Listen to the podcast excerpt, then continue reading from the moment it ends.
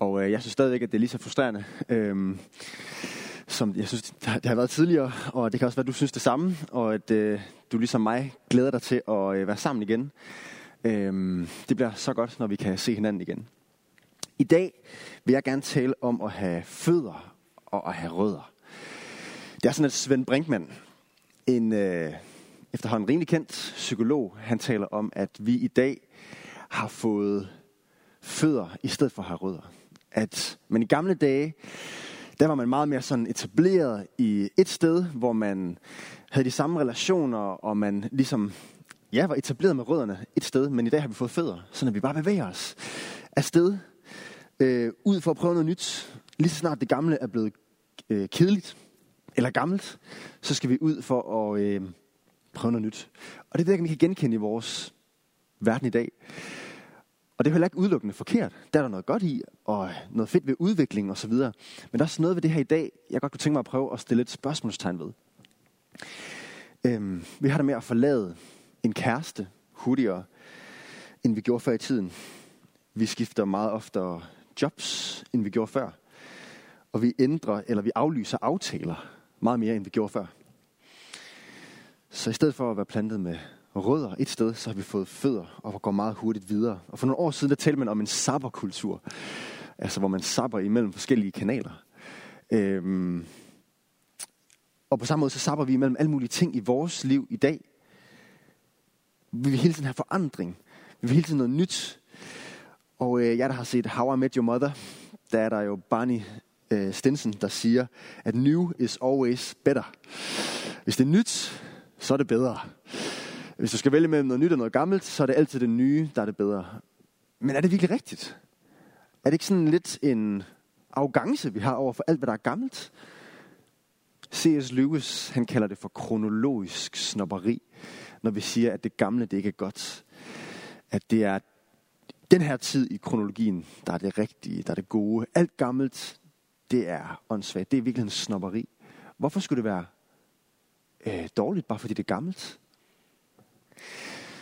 Øhm, men det tænker vi. Noget, der har varet længe, det er nok noget, der ikke er så fedt mere. Gamle mennesker kan man ikke bruge til lige så meget i dag, og så ansætter man kun unge mennesker. I stedet for, at man regner erfaring for noget, der virkelig har stor betydning. Og forandringsparat, det er ligesom en af de største evner, man kan have i dag ikke? på arbejdsmarkedet. Er du forandringsparat? Øh, det man spurgt om til jobsamtaler osv. Og et ord, der i dag ikke er så sexet, det er trofasthed. Men det taler vi meget om i kirken. Det tror vi faktisk er en god ting. Men det er ikke sådan mega hipt og sejt i dag at tale om. Det er meget federe at være forandringsparat, end at være trofast. Men hvorfor? For blot nogle få årtier siden, der, der var vi meget mere trofaste her i Danmark. Der blev vi meget mere i de samme relationer med andre mennesker. Også selv når det var hårdt. Vi fortsatte med at gøre ting, også øh, når ting ikke altid var perfekt. Og vi blev i vores ægteskaber, selvom det var hårdt arbejde. Og vi blev hos Gud, selv når der var kriser.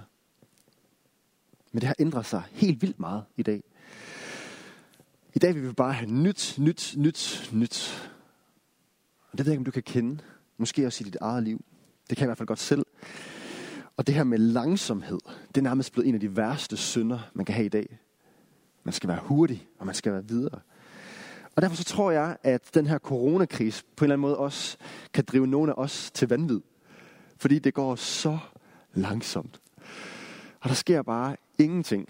Og vi bliver tvunget til at øh, sidde for os selv og have masser af dybe tanker. Og der sker ikke en masse nyt, og der er ikke en masse udvikling.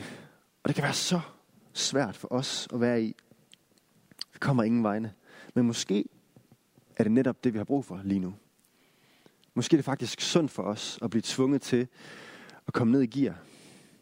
Til at det skal gå lidt langsommere. Måske har vi netop brug for at fatte, at der er noget godt i det langsomme. Og der er noget sundt og noget stort i, når vi er trofaste det samme sted og i de samme relationer. Og det er det, vi skal se på i dag. I dag skal vi læse en uh, tekst fra uh, Daniels bog. Øhm, så hvis I har jeres øh, bibler øh, fremme, må I gerne slå op i Daniels bog, kapitel 6. Her skal vi læse en historie fra øh, Daniels liv, hvor situationen jo er den, at Daniel var en jøde, en del af Israel, som øh, omkring 600-tallet før øh, Kristus kom i eksil sammen med rigtig mange andre.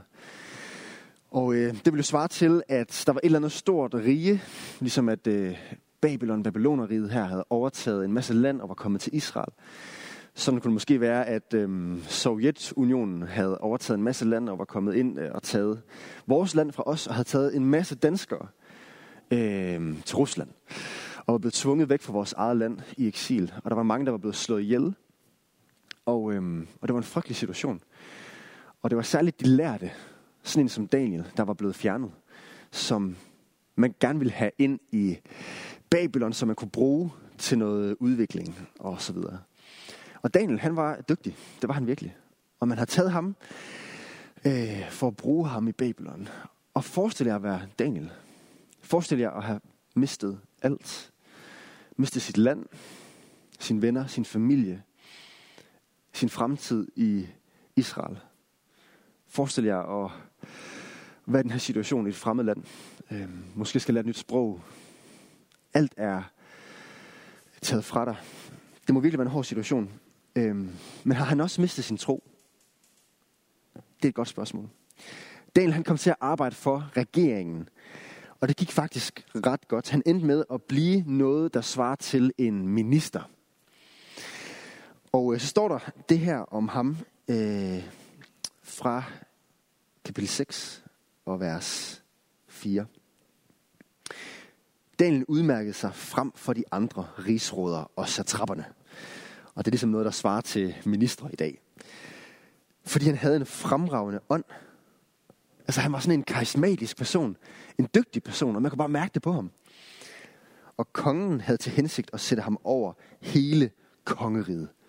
Som en slags statsminister. Så det kørte altså for Daniel. Han var en succes. Det gik fremad, det kørte godt. Øh, folk elskede ham, og øh, han stiger ligesom i graderne mere og mere. Og hvorfor går det sådan her? Det gør det, fordi, det kan vi læse i de sidste fem kapitler, at Daniel har været trofast. Han har gjort det gode dag ud og dag ind, igen og igen og igen. Han har været trofast i sit arbejde, trofast i sine relationer. Og selvom det var hårdt, og selvom det ikke altid gik, som han havde håbet, og selvom han i virkeligheden, kunne man forestille sig, længtes efter bare at komme hjem til Israel. Men han var trofast i sit arbejde, og han var ikke en pralerøv. Der står, at han havde en fremragende ånd. Han har nok været en dejlig person, og det her ord, en fremragende ånd, det hebraiske udtryk, det udtrykker ligesom, at han stak ud af mængden. Der var sådan et eller andet særligt over Daniel. Og kan vide, hvad det var. Men de andre ministre, de blev jaloux på Daniel. Der står i vers 6.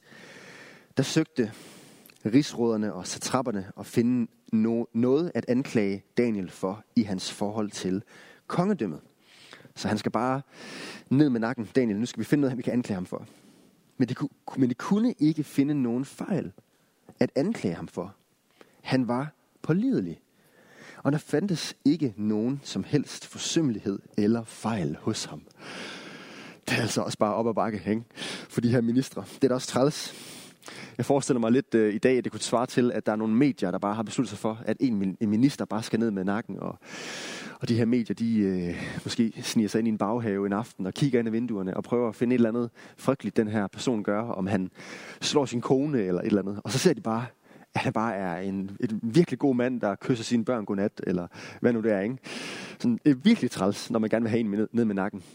Og jeg, jeg forestiller mig lidt, at det er det samme med Daniel her, som de har oplevet. At de, øh, at de kunne ikke finde noget på ham. Han havde ikke nogen familie og så videre, men han, han var bare god mod alle, Daniel. Der var noget særligt over ham, og de kunne, de kunne ikke finde noget at anklage ham for. Og så ligger mændene en plan B. Der står her i vers 6. Så sagde mændene, vi kan ikke finde noget at anklage denne Daniel for. Med mindre vi finder noget imod ham i hans religion. Så plan B det er, kritiserer ham for hans tro. Kritiserer ham for hans religion. Og det ved jeg ikke, om nogen af jer måske har prøvet at opleve, at I er blevet kritiseret for jeres tro. Øh, hvor det i virkeligheden er uretfærdigt. At I ikke har gjort noget forkert som sådan, men bare fordi I er kristne, så bliver I kritiseret. Og det er det, Daniel han oplever her. Og ministerne, de går faktisk ret langt for at få Daniel ned med nakken. Der står i vers 7. Nu skyndte rigsråderne og satrapperne sig til kongen og sagde til ham, Kong Darius leve evigt. Så de fedter lige lidt for kongen. De har sikkert også lige et øh, rødt æble med, det giver til kongen her. Og øh, så siger de det her til ham. Vers 8.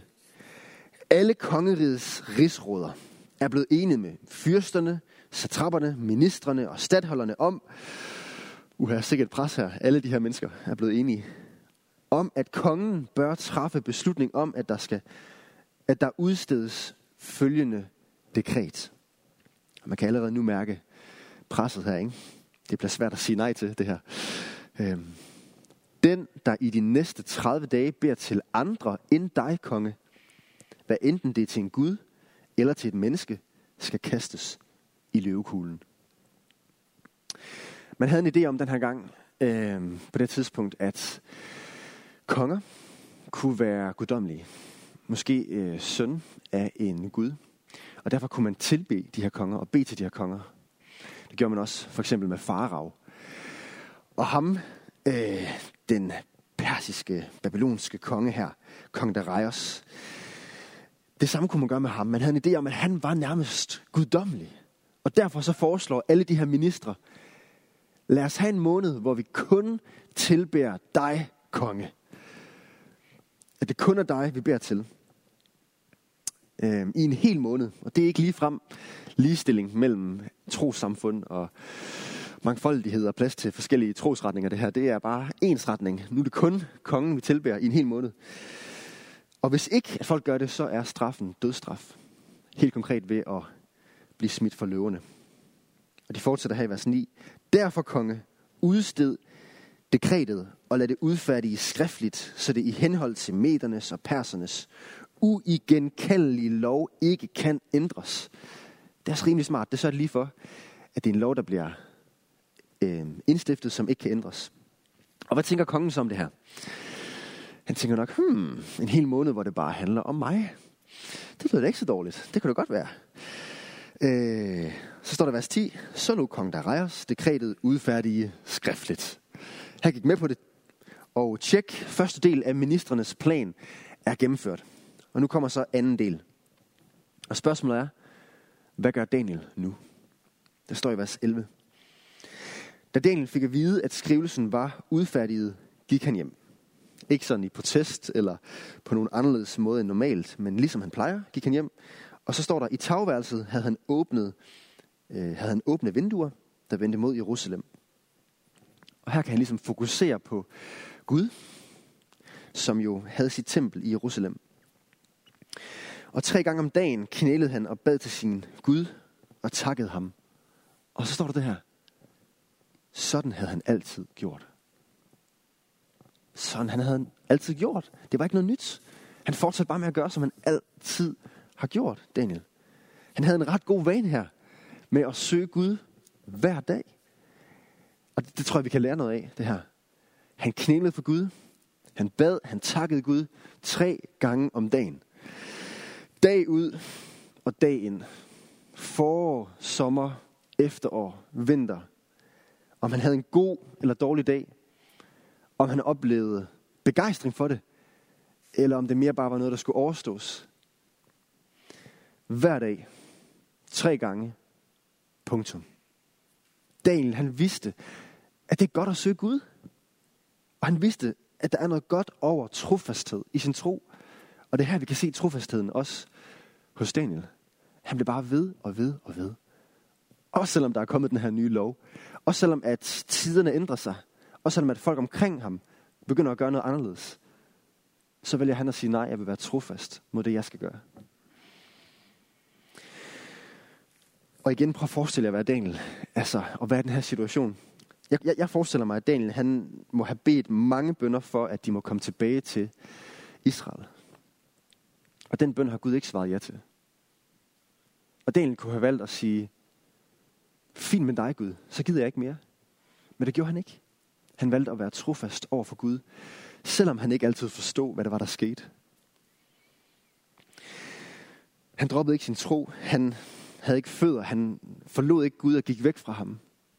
Han beholdt sine rødder hos Gud. Og han blev stærk. Et virkelig stærkt menneske. Et virkelig kæmpe forbillede, som vi snakker om her. Tusindvis af år efter. På grund af det her. På grund af, at han havde sin trofasthed hos Gud. I sin tro.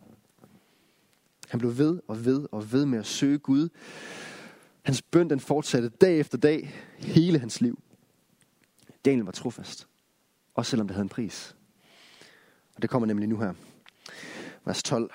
Nu kom disse mænd farne ind og fandt Daniel, mens han bad til sin Gud og påkaldte ham. Så der, der er ikke så meget privatliv her. Øhm, der er lige kommet en ny lov op, som Daniel han øh, vel, vælger at bryde, og så øh, bliver døren ligesom sparket op, og han bliver afsløret i det. Jeg forestiller mig lidt, det er lidt som øh, en ny lov her i Danmark, ikke? med det nye forsamlingsforbud i offentligheden. Hvis nu vi i hemmelighed valgte at mødes her i kirken, 11 personer op på første sal, og så kom øh, Magnus Heunicke og de andre minister og sparkede døren op, og øh, så er vi ligesom afsløret. Ikke? Det ville være rimelig dumt. Men her, i det her tilfælde, er det ikke dumt, det Daniel gør. Det er godt. Han prioriterede sin trofasthed mod Gud. Over alt det, der kan skifte i samfundet. Han prioriterede sin trofasthed mod Gud højst. Og øh, historien her er jo en lang historie, men I kender jo øh, nok enden på historien rimelig godt om Daniel, der ender i øh, løvekuglen, som jo er sådan en øh, efterhånden lidt en sød øh, børnefortælling. Jeg kender i hvert fald flere øh, børnebibler, hvor at øh, løverne er næsten sådan nogle øh, killinger, der er rigtig søde nede i øh, løvekuglen der. Og øh, alting ender godt, ikke? Men i virkeligheden var det jo sindssygt farligt det her. Og det var jo en dødsstraf over Daniel. Løverne er jo frygtelige og flår mennesker, og det har de altid gjort. Og, øhm, og Daniels døds, dødsstraf var netop at blive smidt herned. Han kom frem for kongen, og kongen var virkelig i øh, et pres, fordi han kunne faktisk godt lide Daniel. Men han havde udstedt den her lov, og der var ikke noget at gøre, så han var nødt til at følge den her lov. Og alle de andre ministre lagde pres på, på ham. Så han var nødt til at øh, give ham hans straf. Øhm, og blive smidt i, øh, ikke i karantæne, men i løvekuglen. Og øh, her sker det vilje så, at Daniel ikke bliver flået af løverne, men han bliver sat fri. At løverne ikke rører ham. At Gud beskytter ham og at han dagen efter er fuldstændig øh, uberørt. Det er jo sindssygt. Daniel han var trofast over for Gud, og Gud var trofast over for Daniel. Daniel han havde rødder i stedet for fødder. Og nu er det gode spørgsmål, hvad med os? Hvad med dig? Har du rødder, eller har du fødder? Hvordan går det med dig med at være trofast? Er du typen, der bare følger med, hvor samfundet går hen altid? Der gør som alle andre omkring dig? Er du en vandmand, der bare svømmer med strømmen? Eller kan du være en delfin, der svømmer mod strømmen, derhen, hvor du ved, du skal hen? Hvordan går det med din trofasthed i relationer? Og for dine venner og familie? Er der nogle gamle relationer, du måske skal samle op på? Og ikke bare forlade, fordi situationen er anderledes. Eller hvordan går det med dit arbejde? og Dine projekter? Er du typen, der kan blive kendt for bare at være hurtigt videre? Eller hvordan går det med Gud? Er du trofast i din relation til ham i den her tid? Beder du ligesom Daniel gjorde, uanset hvad der skete? Og selvom der kom nye love, nye kriser, whatever, Daniel blev ved med at søge Gud. Hvad med dig? Midt i den her krise. Får du læst i din bibel?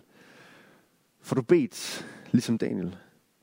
Får du fokuseret på evigheden og det nye Jerusalem, ligesom Daniel han fokuserede på Jerusalem dengang, der hvor Gud han bor? Får du tid sammen med Gud? Gud han kalder os til trofasthed, til at blive hos ham. Også når det ikke bare altid er mega fedt umiddelbart. Fordi det er det bedste liv for os. Også bare fordi det ikke altid er sundt at have travlt. Jeg ved ikke, om du kan kende det, men når vi hele tiden prøver at følge med i udviklingen, og vi hele tiden skal have det nye og det nye, og have så mange relationer, og øhm, hele det her pres med at være en succes i samfundet, og vi skal have fødder og videre, forandringsparat, det kan give en stress. Det er ikke sundt i længden. Og der er et princip i Bibelen over trofasthed, der faktisk også bare generelt er sundere for mennesker. At vi netop ikke altid bare skal videre, og ikke altid har travlt. Men der faktisk er noget godt over det langsomme. Øhm, Bibelen lærer os tålmodighed og tilgivelse og overbærenhed og ja, trofasthed. Bibelen siger fortsæt. Fortsæt i kærlighed, som Lars snakkede om før her. Bliv ved med at elske, selvom det ikke er nemt. Hvorfor? Fordi sådan er Gud, og vi er kaldet til at ligne ham. Og her til sidst, så tænkte jeg, at det kunne være fedt at, øhm, at lade os bade os i nogle vers fra Bibelen om Guds trofasthed, om hvordan han er trofast. Der er virkelig meget i Bibelen om det, så jeg vil opmuntre dig til at sætte dig godt til rette og øh, nyd de her vers. Salme 36,6 Herre, din godhed når til himlen, din trofasthed til skyerne. Romerne 3, 3. Hvad så, når nogle af dem var troløse? Ved deres troløshed så ophæve Guds trofasthed? Aldeles ikke. Gud vil være sand, om hvert menneske er en løgner. Salme 86, 15. Men du, her er en barmhjertig og nådig Gud. Sen til vrede, rig på troskab og sandhed. Klagesangene 3, 22. Herrens troskab er ikke hørt op. Hans barmhjertighed er ikke forbi. Den er ny hver morgen. Din trofasthed er stor. 4. Mosebog 23, 19. Gud er ikke et menneske, så han lyver. Et menneskebarn, så han ombestemmer sig. Når han har sagt noget, gør han det. Når han har lovet noget, lad han det ske. 1. Johannes 1.9 Hvis vi bekender vores synder, er han trofast og retfærdig, så han tilgiver os vores synder og renser os for al uretfærdighed. 2. Thessaloniker 3.3 Men trofast er Herren. Han vil styrke jer og bevare jer fra det onde. 2 Timotius 2.13. Er vi utro, forbliver han dog trofast. For at fornægte sig selv kan han ikke. Hebræerne 10.23. Lad os holde urokkeligt fast ved bekendelsen af vort håb, for han, som gav os løftet, er trofast. Og en sidste her, salme 136. Et tak Herren, for han er god. Hans trofasthed varer til evig tid. Tak gudernes Gud. Hans trofasthed varer til e- evig tid. Tak herrenes herre. Hans trofasthed varer til evig tid. Fatter vi det? Bibelen gør i hvert fald alt, hvad den kan, for at vi fatter det her. Den minder os om det igen og igen. Gud holder altid sit løfte. Gud er altid trofast over for os. Gud vil altid elske os. Gud vil altid være der for os. Han vil aldrig forlade os. Han vil altid tilgive os. Gud er trofast, også i coronakrisen. Også når vi oplever ensomhed. Også når vi oplever bekymring og frustration. Gud er trofast. Han bliver ved og ved og ved. Også når vi ikke gør det. Og det ser vi allermest tydeligt på korset. Hvor Jesus han valgte at være så trofast mod os, at det gerne måtte koste ham sit liv. At han gav alt for os, for at købe os fri. Er der nogen trofasthed som den her trofasthed? Han bliver ved lige til døden. Det er jo for vildt. Han bliver ved, selvom det kostede ham alt. Og derfor må vi bare elske ham. Derfor må vi elske Jesus tilbage. Vi har den her sang, vi synger, den her gamle, efterhånden 100 år gamle lovsang. Øh, stor er din trofasthed, herre og fader. Skiftende skygge når aldrig din sti. Du er den samme, din miskundhed altså barmhjertighed, evig. Den som du var, så vil altid du blive. Stor er din trofasthed. Stor er din trofasthed. Dag efter dag gav du noget på ny. Kærlige hænder giver alt, jeg behøver. Trofaste herre, hos dig har jeg ly. Vi kan ikke lade være med at synge om det. Vi kan ikke lade være med at prise Gud for det. Fordi det er for vildt. Han svigter os aldrig. Han er der for os igennem hele det her liv og i det næste. Jesus, han er trofast. Og nu er spørgsmålet, hvad med os? Vil vi gå i hans fodspor? Vil vi ligne Jesus? Og det spørgsmål, du kan stille dig selv i dag, som du lige kan tage dig noget tid og tænke over, det er, hvor i dit liv skal du udvise trofasthed? Hvor skal du have rødder i stedet for fødder? Hvor skal du ligne Gud mere med din trofasthed? Jeg tror på, at øh, vi som kristne kan skille os ud på det her punkt. At vi forbliver. Vi bliver ved. Vi er trofaste. Jeg tror, at vores kultur, som er så meget anderledes på det punkt, vil undre sig over det, hvis vi gør det her. Og vi ser noget i os, som er anderledes.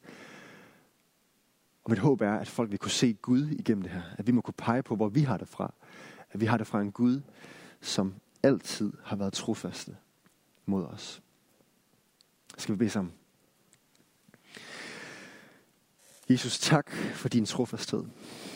Tak, at du altid er den samme, at du aldrig svigter os, at du bliver ved med at elske os, bliver ved med at tilgive os, Bliv ved med at være så god mod os, Jesus. Ja, vi kan ikke andet end at, at takke dig for det og prise dig for det, Jesus. Der er ingen som dig, der var så trofast i din kærlighed, at det måtte koste dig døden.